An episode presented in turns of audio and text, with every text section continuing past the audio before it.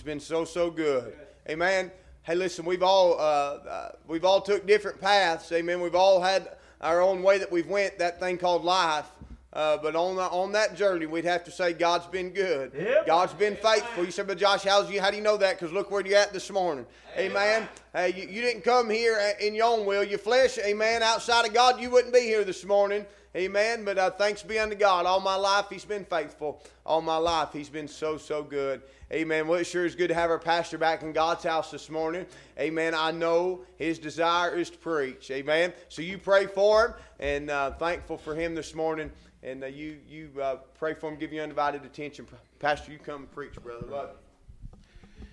I noticed you didn't give me a hug, Josh. I can't figure out why. Amen. Figure out how much people really care about you when you when you're sick. Amen. I'll tell you. All my life, He's been faithful. Amen. God been good to you today. Sometimes God has to kind of put you flat on your back for you to realize just how good He is and how blessed you really are. But uh, I'll tell you one thing I can't ever remember being any more excited to come to church than I was this morning. Holly got mad, mad at me a little bit because um, started taking some steroid medicine um, uh, yesterday, and uh, what she didn't tell me because she knew I probably wouldn't have took them. Us men can be stubborn. Say, can I get a witness right there, ladies? But uh, she didn't tell me that I'd probably be up all night last night. And I think I finally went to sleep about, uh, I don't know, about uh, four o'clock in the morning. And then I was up at five fifteen. So I mean, I can't promise you what's going to take place this morning. Amen. I'm just here and accounted for. Praise God. Uh, but um, I was up and I was I was I was wide eyed and I was ready to roll and excited and uh, amen. Couldn't wait to get to church. But you know we ought to feel that way every time, every Sunday. Amen. This ought to be the highlight of our week, just to come to God's house. Amen. And sometimes, amen, God has to take it away from you a little bit just for you to appreciate uh, what it really means to you. So I appreciate all the prayers. Uh, you say, Preacher, are you 100% recovered? Well, uh, amen. I, I can't answer that. I don't know if I, hey, when you've never been well, amen, uh, it's hard to know when you're recovered. Amen. But uh, I'm certainly feeling better than I was. And boy, I tell you, I've just been overwhelmed by all the. Um, uh, all the phone calls and the text, and uh, tried my best to respond to every one of them. And uh, again, good. It's it's good to know that you got people that love you and care about you and are praying for you. Uh, amen. And then it also gives you another perspective on, on what people go through. Uh, amen. Yeah, I'm young, younger. I'm not as young as I used to be, but uh, I know the effect that this this illness has had in my life, and especially for those who are older and um, have um, have some underlying health issues, I can just imagine how hard it is. But God's faithful. Amen. And I believe the Lord's going to see us through. Amen. And we got to pray for each other and we got to stay together and, and encourage one another because I've got news for you this morning. God's greater than COVID. Can I get a witness?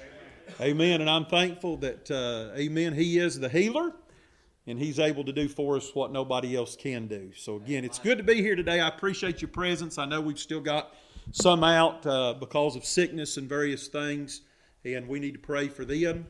And uh, I don't know if it was mentioned, but Mike uh, uh texted me this morning and said that him and his wife, Grace, they're both not feeling well, so remember them in prayer. And um, Again, but it's good to be here. Pray for me this morning. I need your prayers. Turn with me, if you will, to 2 Peter chapter number 2. 2 Peter chapter number 2. One thing's for sure I've learned in ministry, or should have a long time ago, don't ever say, Well, I'm not going to preach this. Amen. Because I was uh, talking to Brother Josh this week, and appreciate Brother Josh. Amen. Uh, I tell you, I can't say that enough. Um, I, I, make no bones about it. Josh is 10 times tougher than I am. I love him dearly. I'm proud of him. And I'm so thankful that when I'm going through things that I, I don't even have to worry about, doesn't even think whether or not things are, at the church are going the way they need to. I know that, uh, that he's going to handle things um, the way God would have him to. So I'm very, very thankful for him. Amen. And uh, love you, brother. Thank you so much. But I told Josh in one of our conversations that the Lord been stirring my heart about a particular message. I said, but yeah, but now's probably not the time to preach it. Well, I should have never said that. The Lord said, let me show you something because you're going to preach it. And that's what we got to do. We got to preach what God would have us to preach. Amen? Amen. So we're going to do that. I do need your prayers, not just physically, but I need discernment uh, this morning that I wouldn't say anything other than what needs to be said. Second Peter, chapter number two. You can stand if you'd like. If not, uh, you can remain seated. Just uh, do the best you can. The Bible says in verse number 1 of 2 Peter chapter number 2, but there were false prophets also amongst the people, even as there shall be false teachers among you, who privately shall bring in damnable heresies. Peter didn't cut any corners, did he? Uh, help, you help me preach today. I need your help this morning. Even denying the Lord that bought them, and bring upon themselves swift destruction. And many shall follow their pernicious ways, by reason of whom the way of truth shall be evil spoken of. And through covetousness shall they with feigned words make merchandise of you, whose judgment now of a long time lingereth not, and their damnation slumbereth not.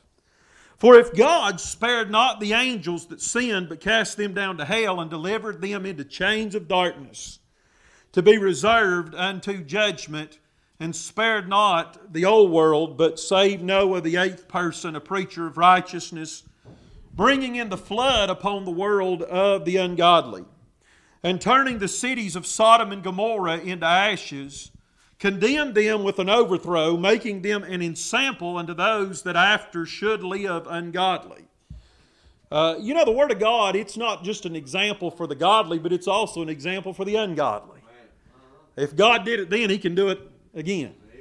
And that's not just positively, that's negatively too. Uh, and delivered just Lot, vexed with the filthy conversation of the wicked for that righteous man. And it's hard to, to comprehend how we could say that Lot was righteous, but that's what the Bible says, isn't it?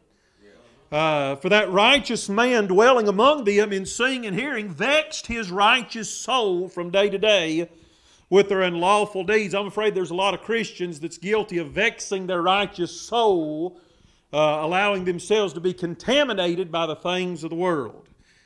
The Lord knoweth, and I'm thankful for this, though, aren't you, how to deliver the godly out of temptation and to reserve the unjust unto the day of judgment to be punished, but chiefly them that walk after the flesh in the lust of uncleanness and despise government.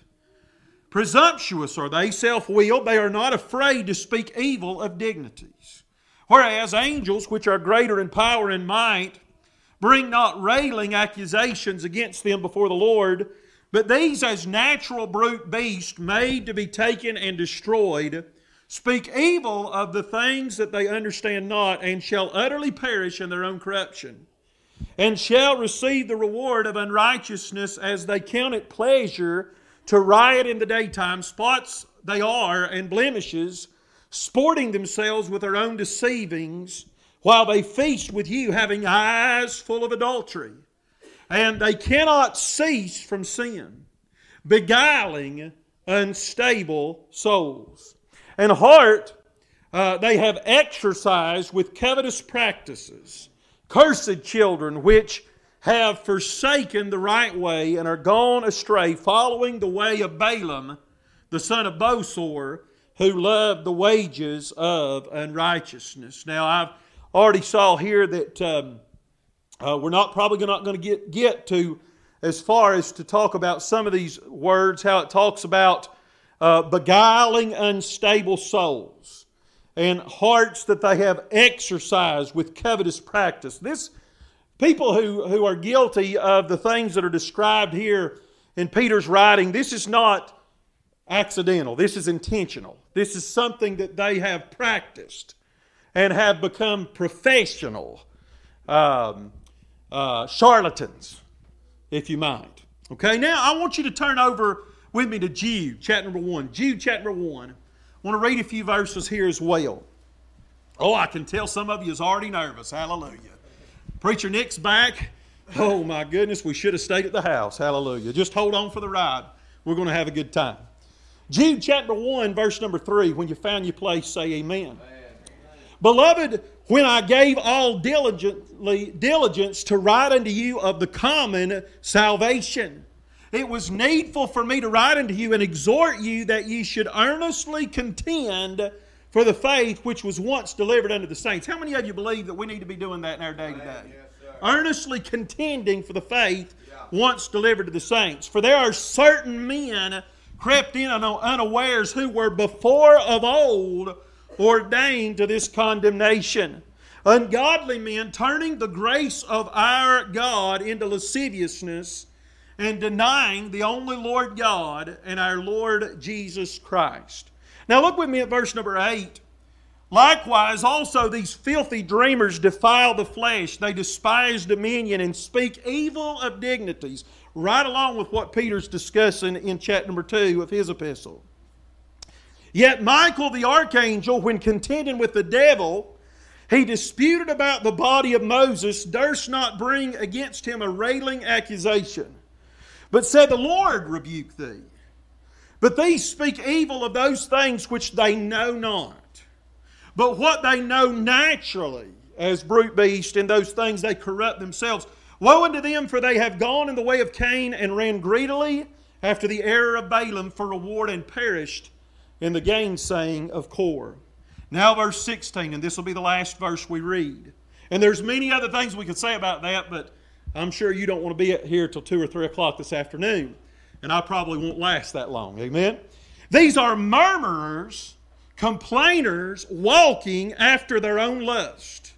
And their mouth speak great swelling words, having men's persons in admiration because of advantage.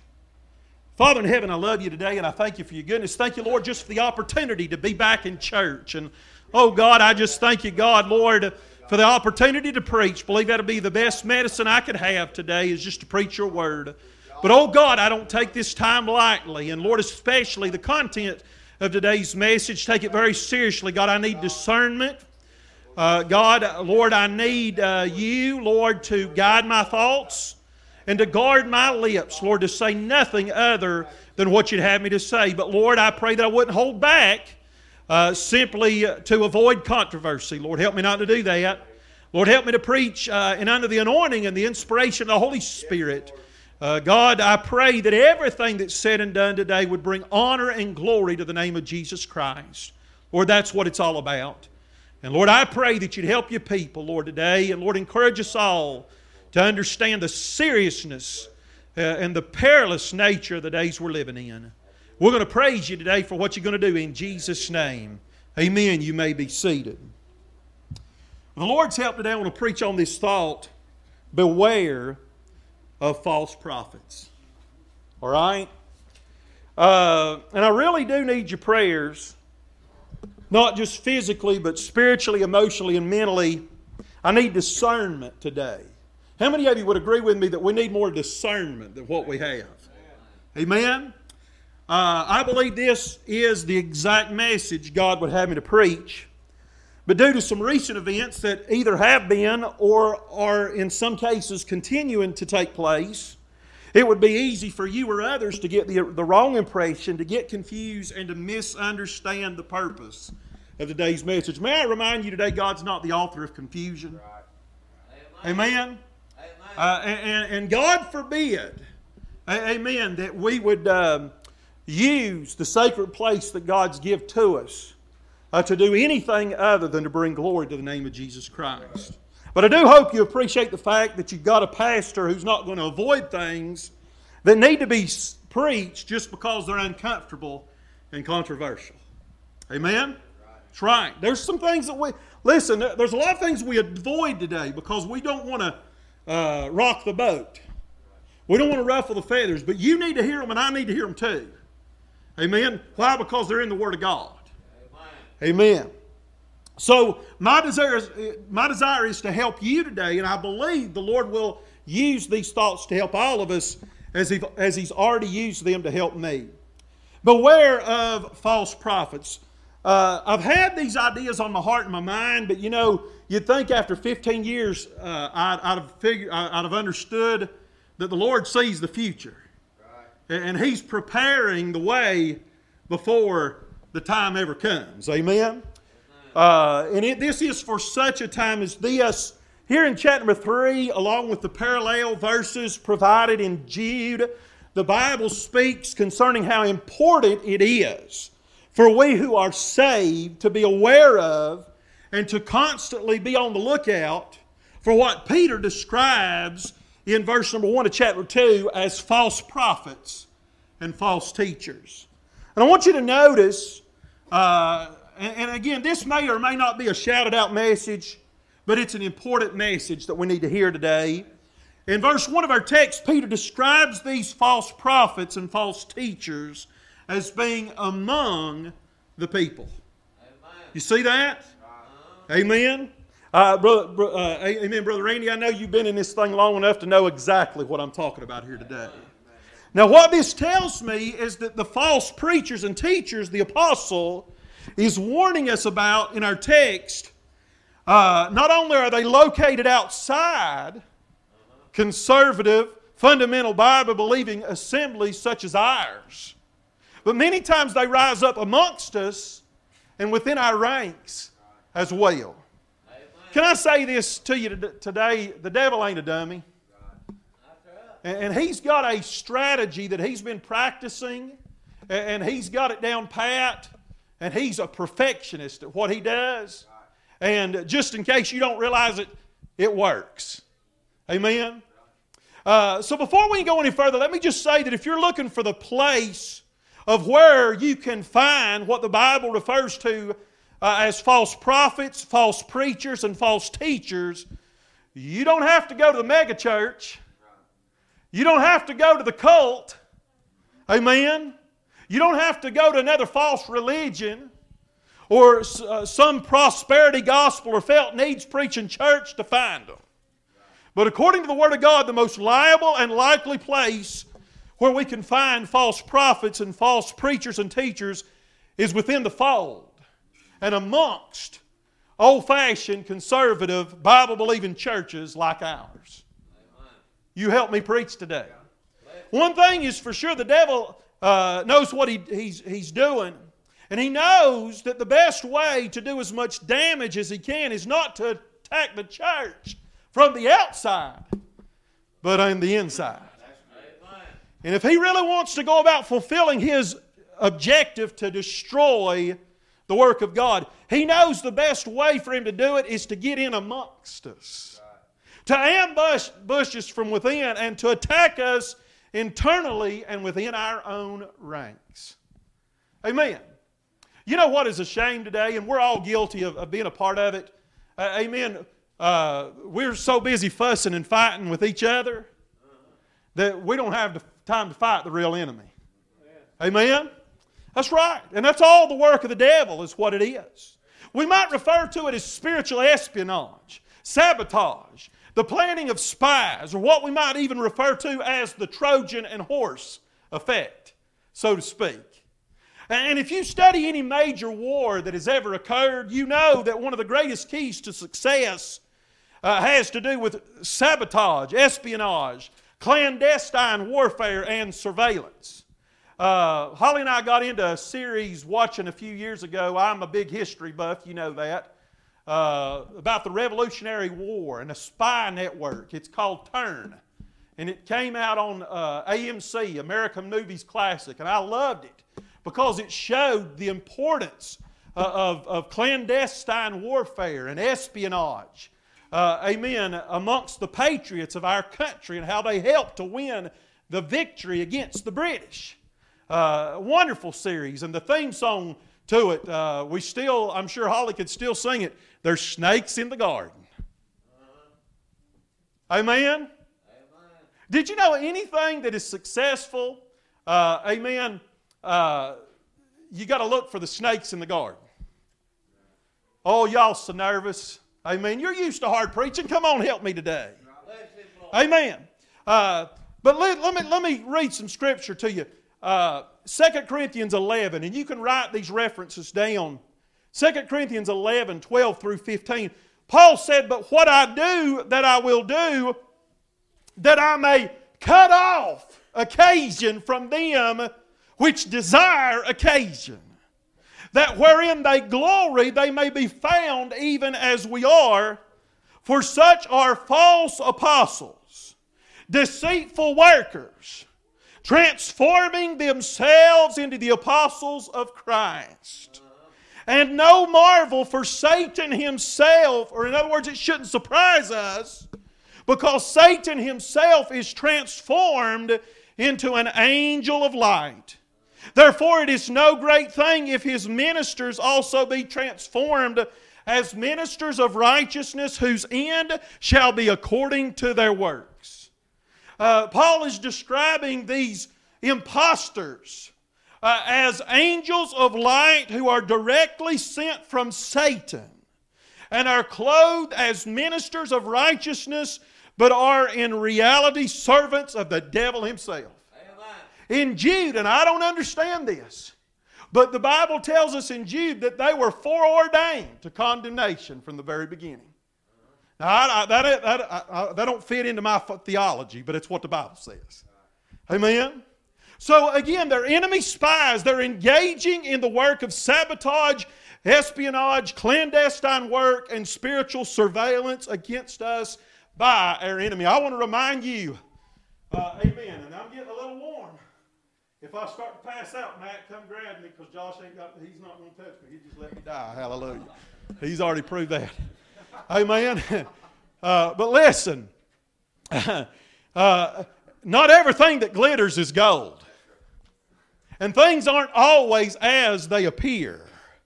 And these counterfeits, these phonies, these frauds, these fakes, and these religious charlatans are very dangerous and are probably as great of a threat against the work of God as any other.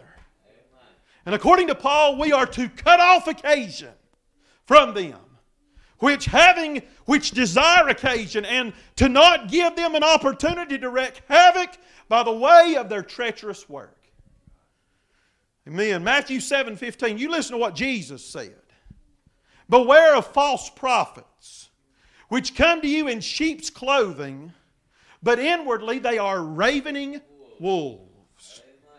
Here's why these false prophets, these preachers and teachers, who so often infiltrate conservative, religious, and fundamental circles such as our own, are very dangerous.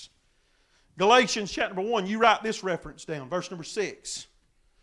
Paul wrote, I marvel that ye are so soon removed from him that called you into the grace of Christ unto another gospel, which is not another, but there be some that trouble you and would pervert the gospel of Christ.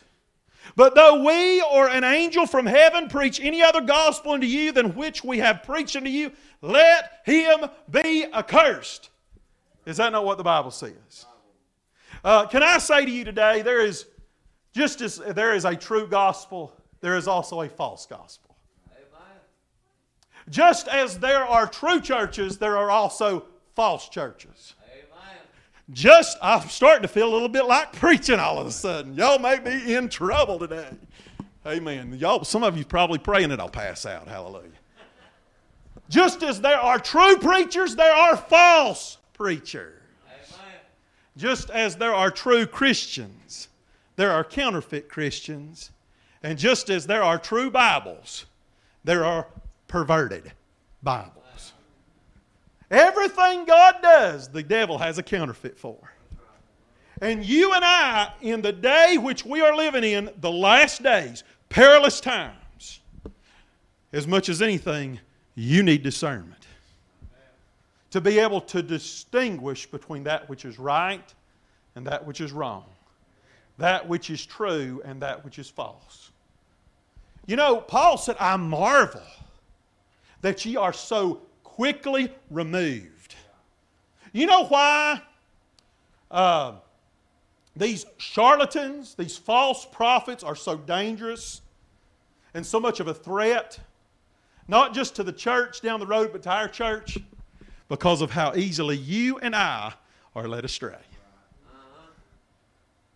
Amen? Uh, I've said this before. It never surprises me at how more apt people are to believe a lie rather than the truth. Your flesh would rather believe the lie of the devil than the truth of God's Word. And whether or not you want to admit it, and I admit it, we are all in danger of being led astray by a counterfeit. Whether that be a counterfeit, um, uh, amen, whether that be a counterfeit gospel, a counterfeit Jesus. You know, this world, and I can't get off on this, but this world is presenting a convenient form of Jesus, a comfortable version of Jesus, a customized, user friendly version of Jesus. Do you know, just because you believe in Jesus today doesn't mean you believe the Jesus of the Word of God. You better make sure your faith is not just founded in a Jesus, but in the Jesus of the Bible today. Amen. You could be led astray uh, and forsaking a true church and going to a perverted church, a false church. A lot of false churches today. Amen. Josh preached uh, on, uh, amen, uh, uh, the book of Ruth. And Elimelech left Bethlehem and went to Moab. And he lost everything. I had a good time. You know, I quickly realized Wednesday night this live stream thing's a good, is a good deal. I could sit in my recliner and watch Josh preach and watch Tennessee play basketball the same thing. Ain't no wonder people staying home from church. I need to confess my sins, glory to God. Huh? Amen. Hey, you all never leave, leave uh, Bethlehem, the place of bread, and go to Moab, or you'll lose everything. But people in our day are being duped by the devil, and they're accepting the counterfeit over the real thing. I, I ain't never liked and I drink it because I have to. Because I'm unhealthy as it is, enough as it is, but I ain't never liked diet. I want the real thing, baby. Amen. Give me the real deal. But we are accepting the phony. We've traded the real thing over that which is fake and that which is false. Here's another thing um, Jesus said in Matthew 24 concerning the last days. He said, in verse 24 of Matthew 24, the Olivet Discourse, For there shall arise false Christs and false prophets, and shall show great signs and wonders, insomuch that if it were possible, they shall deceive the very elect. Speaking of Israel, in its context, but I believe we can apply, we're in danger of being deceived by the false Jesus and the, and the false uh, gospels of our day.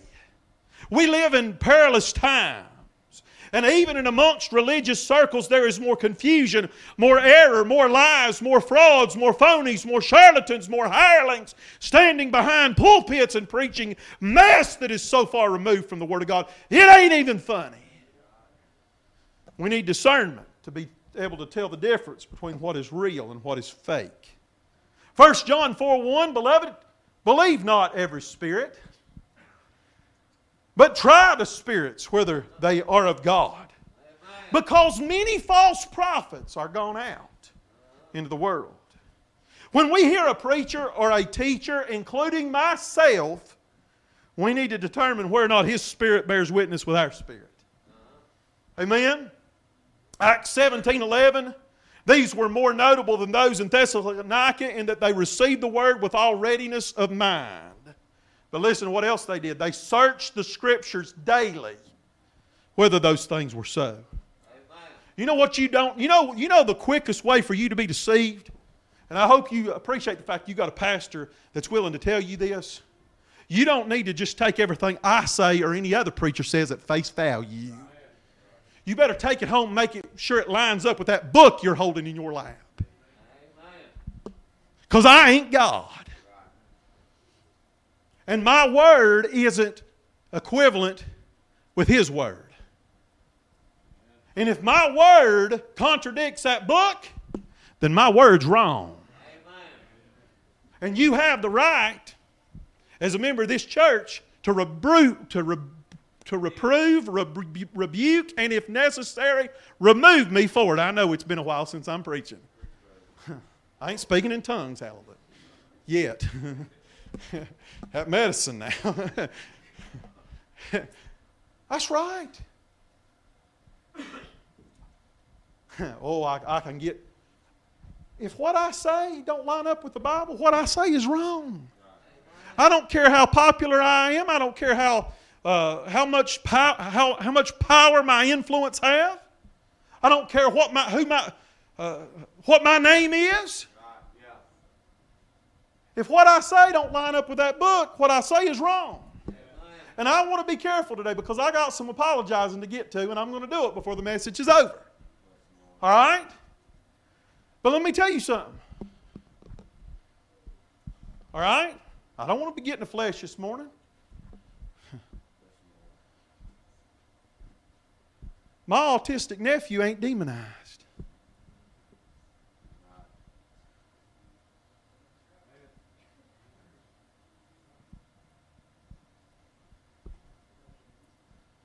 And ain't, I don't care who it is. Ain't, ain't no man of God has the right to stand behind a pulpit and say such.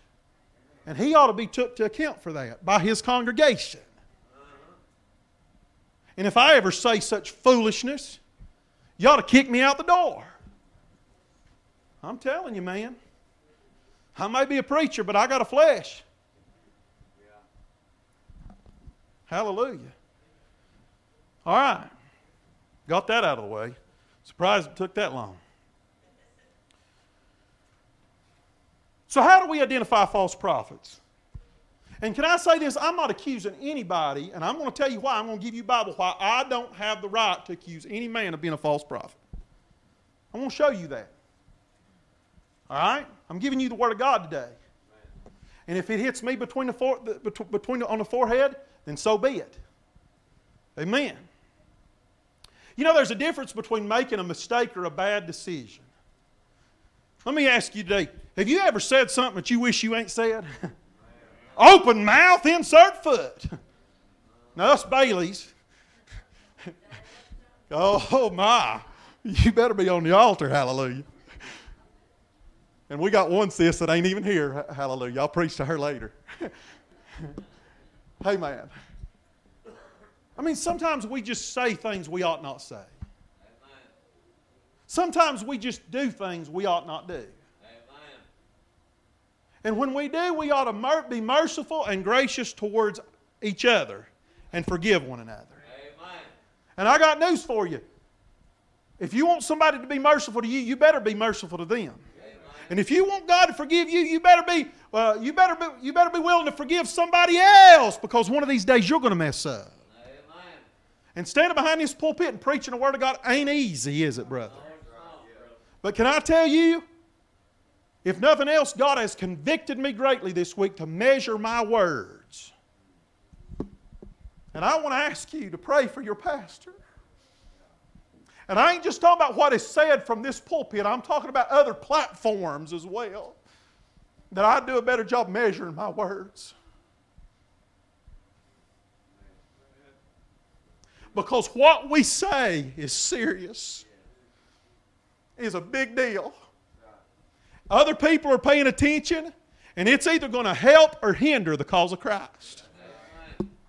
And as men of God, Brother Josh and Brother Randy, you know that we need to do a better job than what we do of measuring the words we speak from this holy and sacred desk.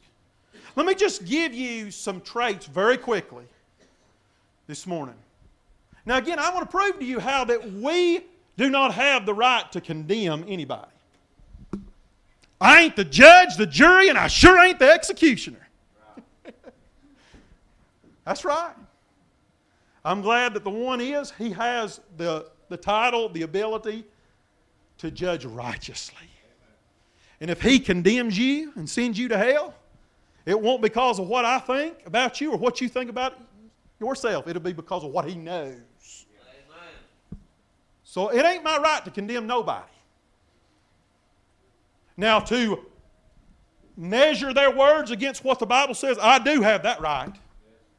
The Bible says, He that is spiritual judgeth all things.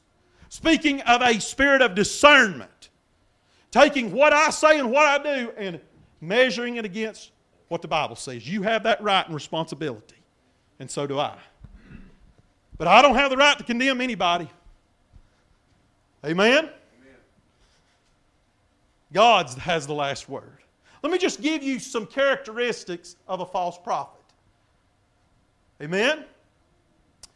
First of all, introduction. Who, in verse 1, shall privily bring in damnable heresies. You know the best way to judge whether or not a preacher or a teacher is fake or false or real is by the substance of their message and the content of their doctrine. Now, I know the word doctrine isn't very popular today, but it's still in the Bible. And what somebody believes is important. Now, that doesn't mean we're all going to agree on everything. Just because uh, Brother Josh and I might, I might not dot every I and cross every T alike doesn't mean that, that he's a false prophet. Now, Brad's a Yankee, so that's a different matter. huh? But we're not all going to agree on everything. But doctrine is important. Did you know what you believe affects how you behave? Your doctrine affects your duty.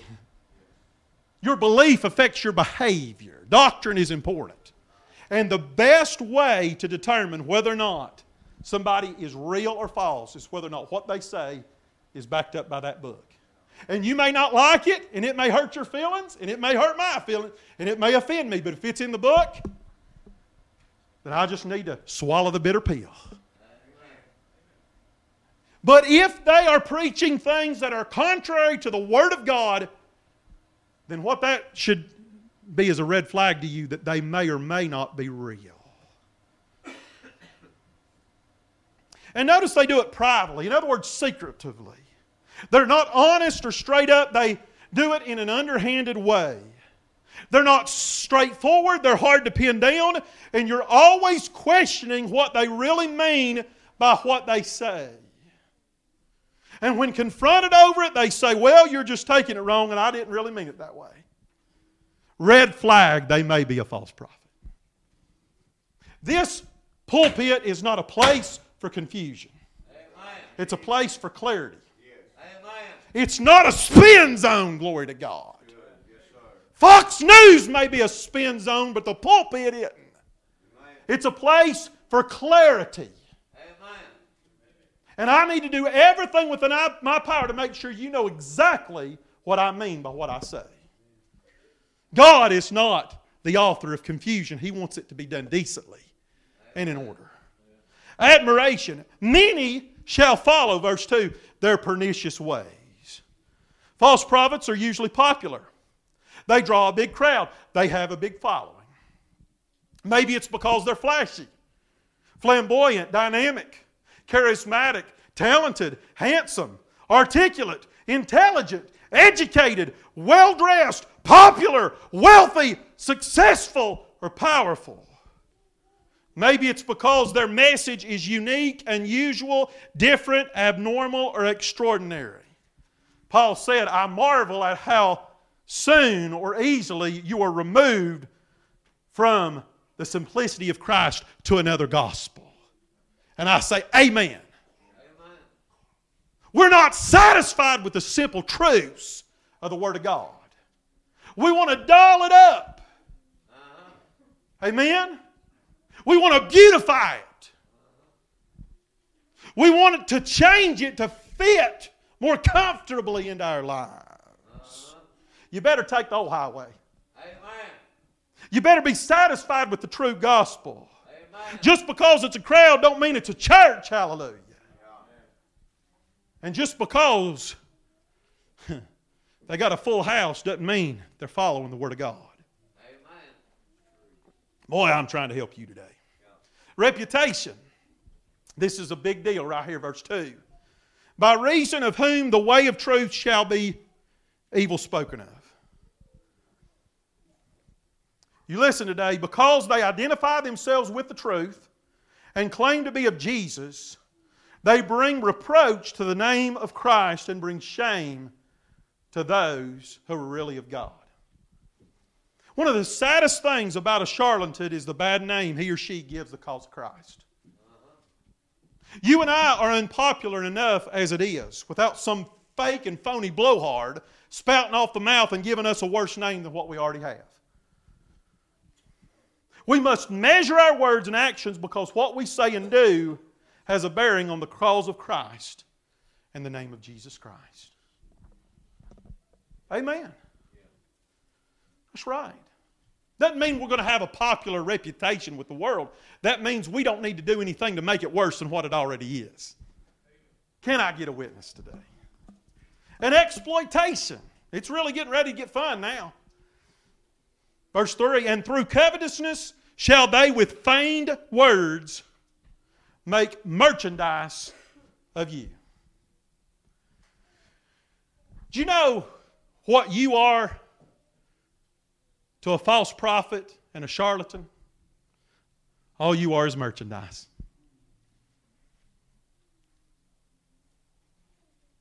False prophet don't care nothing about your soul. They're, they, they, they're not interested in who you are. All they care about is what you have.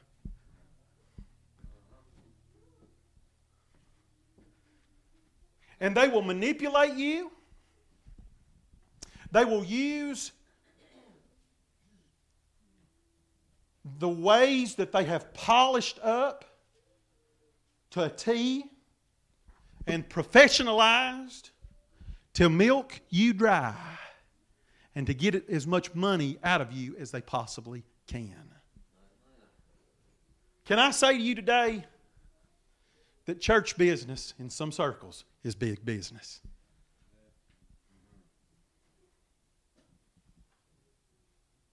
Amen? Big business. But did you know that made Jesus matter than anything else? When he saw his father's house being made an house of merchandise. Amen? As long as you have what they want, you are worth. You are of worth and value to them. Once your money is gone, you are worthless to them. You help me preach today. You know, it takes money to do ministry, but when money becomes more important than ministry, there is a problem. Money is a part of ministry. It must never become the focus or the driving force of ministry. When that happens, ministry becomes nothing more than merchandise. Faith healers exploiting their people over the frailness of their sickness and illness. If you just have enough faith and give enough money, you'll be healed. There's a hot place in hell for those scoundrels. I recently had a man tell me it's never God's will for somebody to be sick. He said if they get sick, they either have a demon or they don't have enough faith. That's what this person told me. If you're sick, it's because you don't have enough faith. I said, All right, somebody dies of cancer. My grandma died of cancer. They all just put a sign above her casket. She didn't have enough faith. My father in law died of COVID. God didn't, he didn't get healed of COVID. Well, he just didn't have enough faith. No, he probably just didn't give enough money. That's good preaching. See what this is all about, friend? You ain't going to hear this. Now, don't you, don't you put words in my mouth. I didn't say God couldn't heal. God healed my mama. Ain't no charlatan did it. You know what? When I will believe, or when I will at least pay attention to the fact that autism might possibly uh, have something to do with demon oppression, as crazy as that might sound, when, when, when that dude brings somebody up on his stage and heals them of their autistic condition in front of me.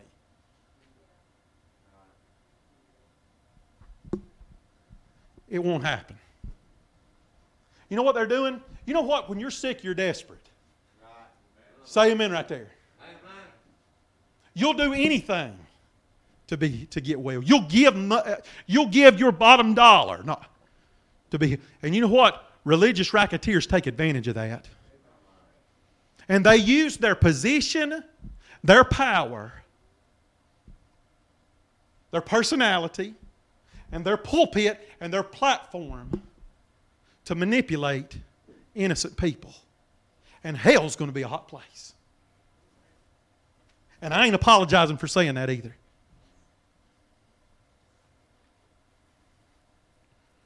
Rebellion. Verse 10. Y'all having fun today? And despise government. Now, again, I can't get into all this this morning. The, govern, the word government means authority, and Peter has in mind men who simply will not submit to authority or operate in under the accountability of other people. Now, mind you, they want everybody else to submit to them and be accountable to them, but they'll do whatever they have to do in order to keep from sitting under the authority and accountability of others, which is contrary to the Word of God. Now, I'm not saying that everybody has who has a problem with accountability or authority is, is a false prophet. I'm just saying it's a red flag. You know what? I've got a problem with authority. I don't like other people telling me what to do. But the Bible tells me I'm to submit myself to my brother. And that applies to the preacher just as much as it applies to the pew warmer. Amen? I am to submit myself to you just as you're to submit yourself to me.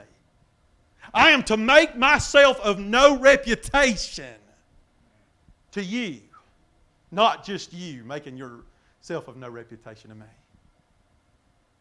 But people who don't want to submit to authority, and, and now let's move forward. Presumption, presumptuous are they. The word presumption means one who is willing to go over the limits of their authority, stretch the boundaries, break the rules, and go over the limits. And this goes back to their own despising of authority. Why? Because they view rules, boundaries, and laws as a threat to the dominion of their own kingdom. In the Bible, there is such thing as a presumptuous sin, and it is always based and rooted in pride. Because a person thinks more highly of themselves than what they ought to think, and we're all guilty of that.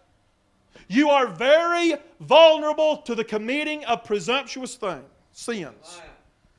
Because we think more highly of ourselves than we should, we, are in, we think we are entitled to stretch the rules, live outside the boundaries, and not live according to the laws we expect everybody else to live by. We see this in political circles. Everybody else has to wear a, man, uh, a mask, but not Nancy Pelosi. Uh oh. Huh? Everybody else has got to isolate themselves, but not the politician. You know I'm telling you the truth. Because they, they, they think that they're above, they, they, they think they're on a different level than we peons and simple people. But I want to remind you what's good for the goose is good for the gander. Amen? And if, you, if I got to follow the, the law, so do you.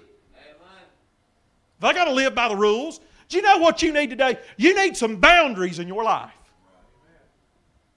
That's why there are some boundaries in the Word of God. God puts some structure and says, it's all right for you to do this, but it's not okay for you to do that. That ain't legalism, brother. That's the Word of God. Somebody said, Well, don't you trust me? I don't even trust myself. Yeah. I had somebody tell me that recently. Don't you trust me? Well, I don't even trust myself. Why would I trust you? I'm, I'm just telling you the truth today. I, I don't want to handle money without accountability.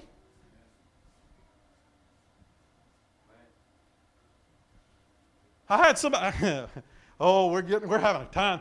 I had somebody recently that messaged me on Facebook and said, Preacher, the pastor of my church, and y'all don't know, know this person, so don't worry about it. That's what we want to, well, who's he talking about? he said, The pastor of my church has absolute control over the money. Is that all right? I said, No, let me give you some Bible for it. And I took them to 1 Corinthians chapter number 8. And I showed them how that Paul, when he was transporting the offering from Corinth to Jerusalem, he had somebody accompany him to hold him accountable. So that all things would be done above board. And so that the business would be conducted honestly, not just in the sight of God, but also in the sight of man. I don't trust myself. Man, I don't. If you think less of me for that, then whatever. But I don't. But you, you know, hey man, you got a flesh just like I do. Eve partook of the forbidden fruit because she presumed she was entitled to it. David committed adultery with Bathsheba because he thought he had a right to do so because he was a king. Saul sinned presumptuously when he offered a sacrifice that only Samuel could offer. Formula for presumption is this it's a, it starts with a, a pride, then it moves to a position, a pulpit, a platform, and power that leads to presumption. In other words, because of who I am, and because of the position and the title I hold, I can say whatever I want to say and do whatever I want to do because nobody has a right to tell me otherwise. And you would be amazed at how many people and how many preachers hold to that line of thinking.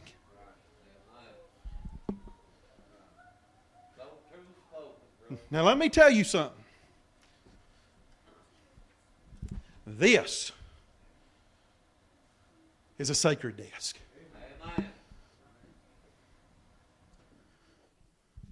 God hears every word that is spoken behind that pulpit.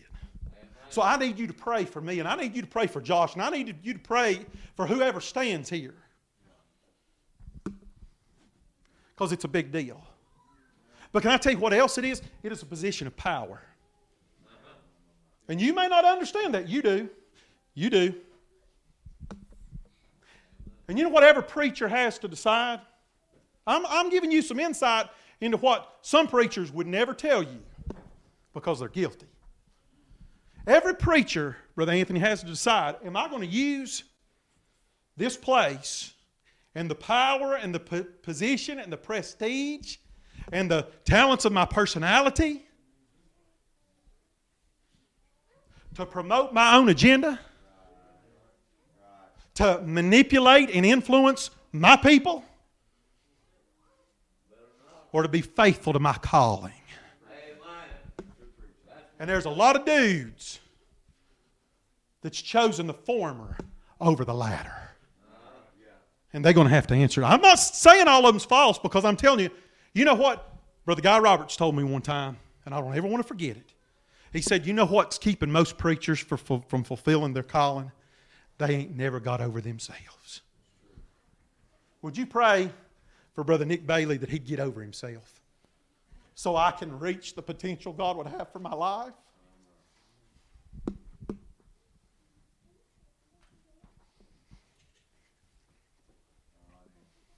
Obsession. Self willed. I'm almost through. Well, we'll be done in another 30 minutes if you're lucky. I'm just kidding. Self willed. That word means that they're consumed and them, uh, obsessed with themselves. Their objective, whether it be hidden or exposed, is to promote themselves, their own name, and their own agenda, whether it be money, power, position, prestige, or all of the above. Mark it down. The priority of every false prophet's words and works always has to do with themselves. Because to them, the world revolves around themselves. They view themselves as the center of the universe, and without, the world, without them, the world would immediately stop turning. Do you know what, Josh? United Baptist Church would go on strong if God took me out of here. But if I'm not careful, I'll think otherwise.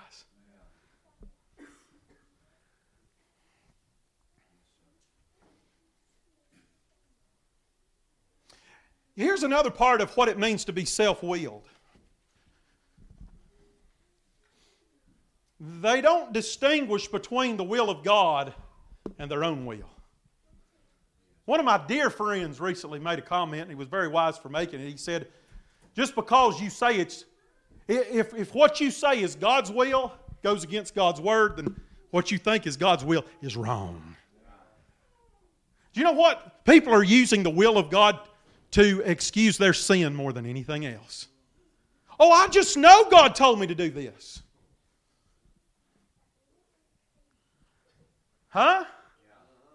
I just know God told me to uh, leave the spouse He gave me and find another one.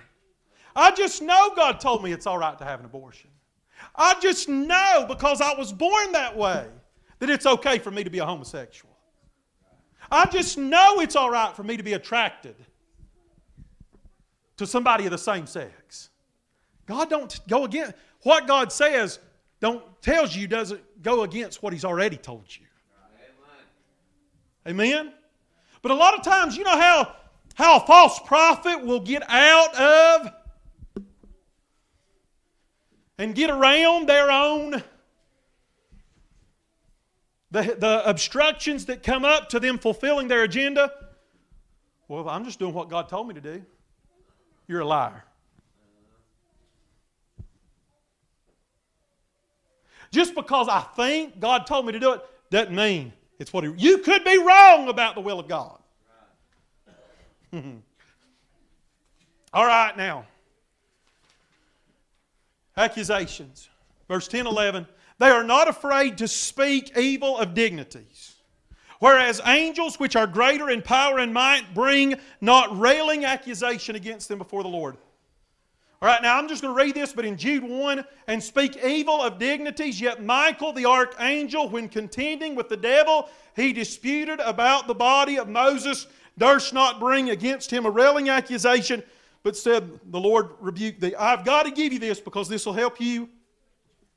How should we handle those who we perceive could possibly be a false prophet? Leave them alone and leave them on God's hands. Do you know what Jude is saying here? He's saying that Michael the archangel was in a contest, and I don't understand this, over the body of Moses with the devil. That's what's going on. That's what Jude says. That Michael the archangel is contesting and fighting over the body of Moses with the devil. But yet, Michael the archangel refused to make an accusation against the, the, the devil but left him alone to God.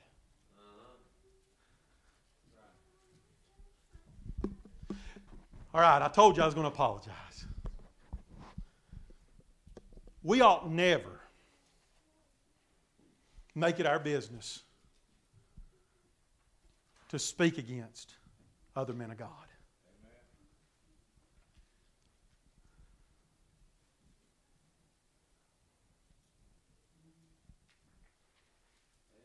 Now, you may feel like I'm speaking out of both sides of my mouth.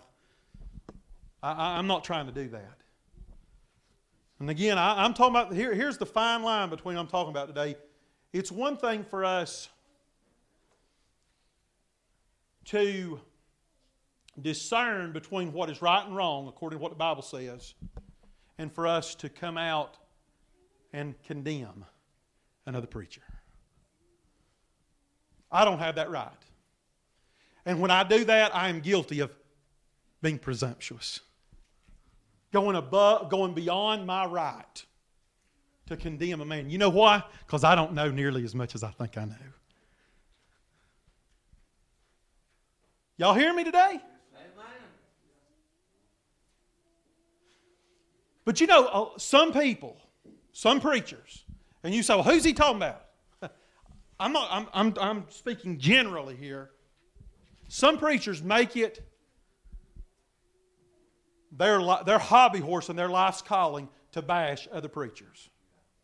I don't know how much, many times I've heard young preachers who ain't never done nothing for the cause of Jesus criticize and bash Billy Graham.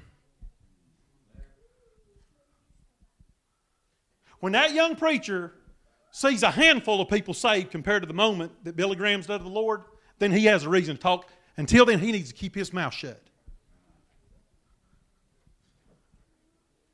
There's a whole lot of things in the Bible that can be preached than for me to spend all my time preaching against other preachers.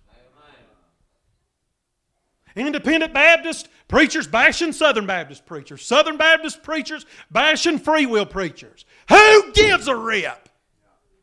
Preach the Word of God.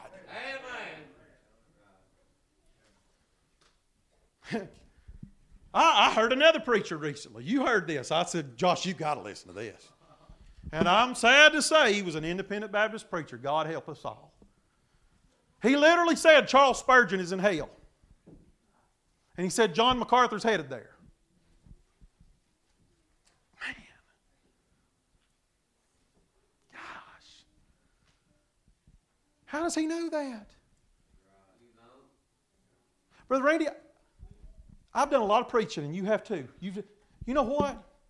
Sitting across this congregation today, the truth is, I don't know anybody's spiritual state other than myself.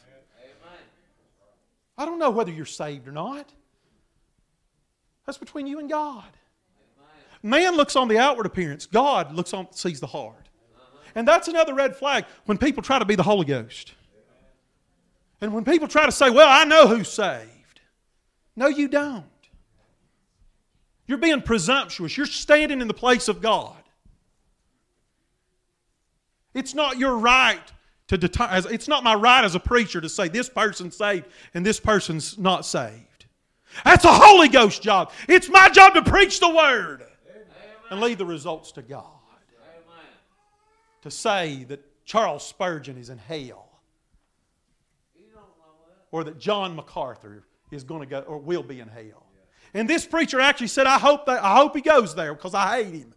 That's what he said from the pulpit.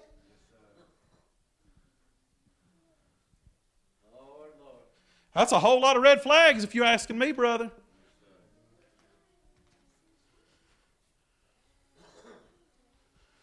So this week I publicly rebuked a fellow pastor, and I was wrong for doing so.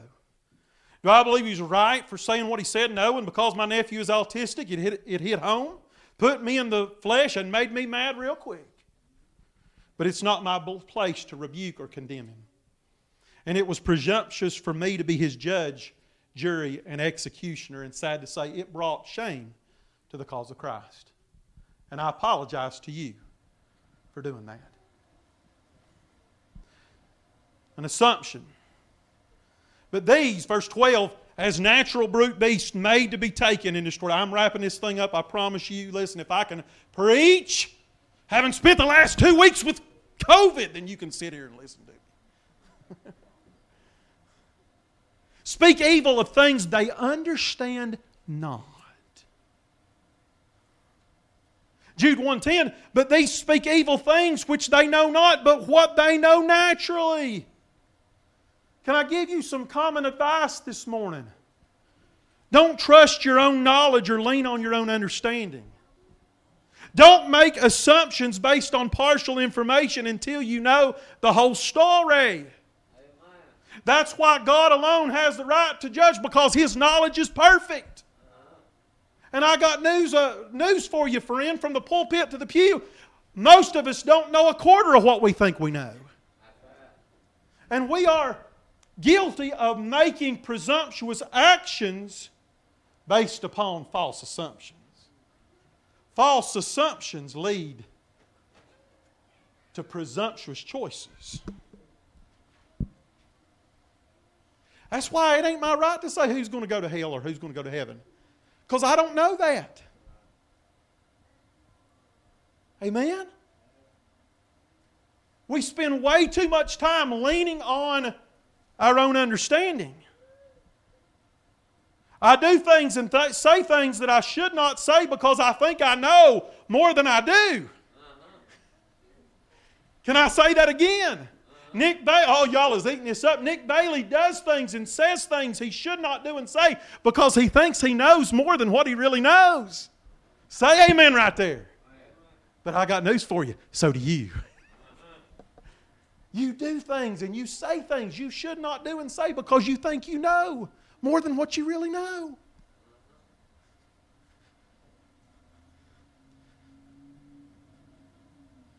when handling my pulpit, my position, my platform, my power, and my personality, I must take it into account not just what I know, but also what I don't know. I'll close today with this a conspiration, verse 15 and 16, which have forsaken the right way and are gone astray, following the way of Balaam the son of Bosor, who loved the wages of unrighteousness, but was redu- rebuked for his iniquity. The dumb ass speaking with man's voice forbade the madness of the prophet. We ain't got time to go into the story of Balaam. It's complicated. But you know what? One thing can be said about Balaam, same thing that could be said about most Christians and or a lot of Christians and most preachers. A donkey had more common sense than, than we do. Ain't that right? I mean, the Bible, well, that donkey, that donkey had more common sense than Balaam. Amen? Huh? Now, you don't like to think that, and I don't either, but the truth is, an old, an old, old you know, that's what, that's what a lot of what we say is to God.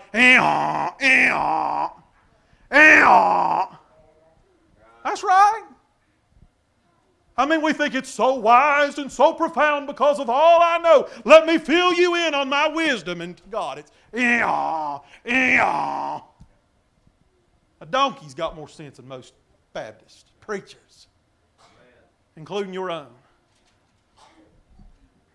Amen. But you know what? You know what Balaam did, and here's it and you know what Balaam did, and this is a complicated story. But he said, hey, he didn't sell himself out, but he sure did sell God's people out. You know what he sold them out for? Money.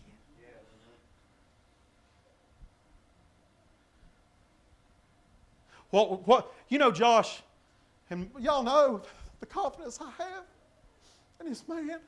I love this guy. I'm proud of this guy. He ain't scratched the surface to what God's going to do. Brother, you are going to be faced with the same choice that I'm faced with every day. Am I going to choose myself? Or am I'm going to choose those people God's called me to preach and minister to? And there will be times where you got to face that choice.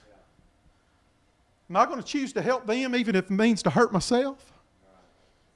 Most preachers don't make that choice. When it comes right down to it, they'll sell. They may, hey, I ain't going to sell myself out. Yeah, but you'll sell the people of God out. Because your agenda is more important than their souls. And that's a big red flag as to whether or not a person is real or whether they're a false prophet. Let's all stand today.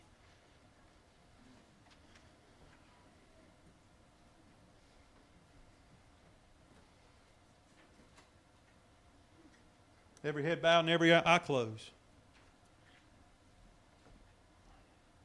Preacher, pray for me that I'd have the discernment to be able to distinguish between that which is false and that which is real. All over the house, hands are going up. Preacher, pray that I would understand just how gullible I am and just how possible of a thing it is that I could be led astray from the truth into that some foolish fable. Preacher, pray that I'd learn to keep my mouth shut. I'd be quick to hear and slow to speak.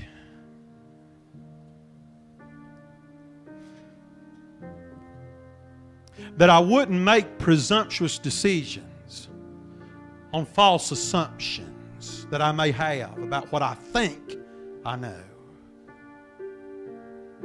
Pray that I would measure my words and my deeds, knowing that everything that comes out of my mouth and everything that I do has a reflection on the cause of Christ in the name of Jesus as well as United Baptist Church.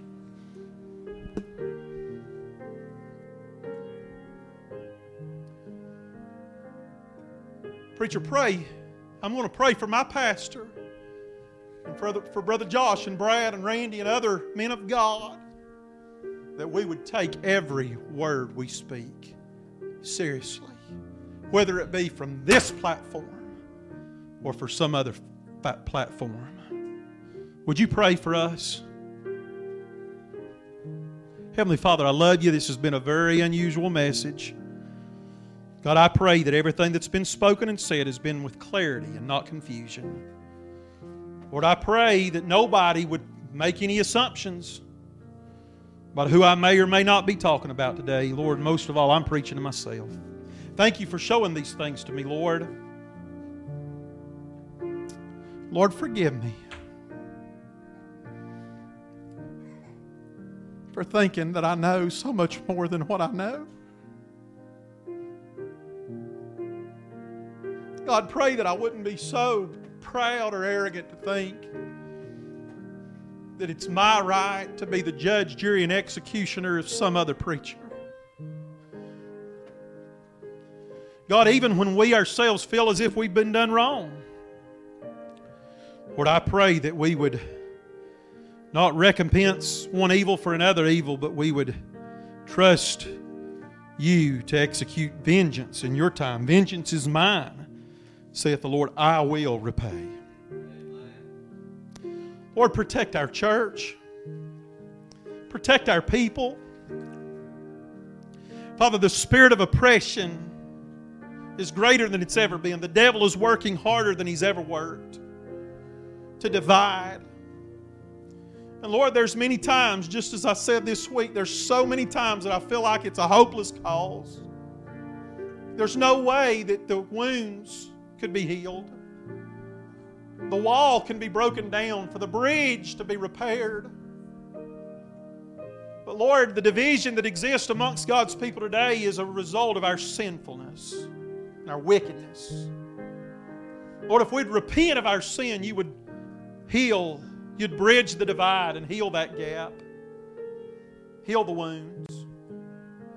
And Father, help us to never lose sight of the fact, God, that if you could tell, tear down the middle wall of sin that stood in between us and a holy God, you can fix any division that exists. Whether it be between family members that are at odds, whether it be church members that won't talk to one another, whether it be preachers that are so proud that they want to get a one up on another preacher. God, would you unite us together? Help us to quit allowing the devil to turn us, turn our attention away from him. Lord, fuss and fight amongst one another. Forgive us, Lord, for our sin. Bless during the invitation if somebody needs to come help to respond. We'll praise you for who you are and what you're going to do. Father, if there's one today that's lost, I pray that you'd save them. In Jesus' name we pray, amen. As Pam plays, Have Thine Own Way. If the Holy Spirit has spoken to your heart, why don't you come today?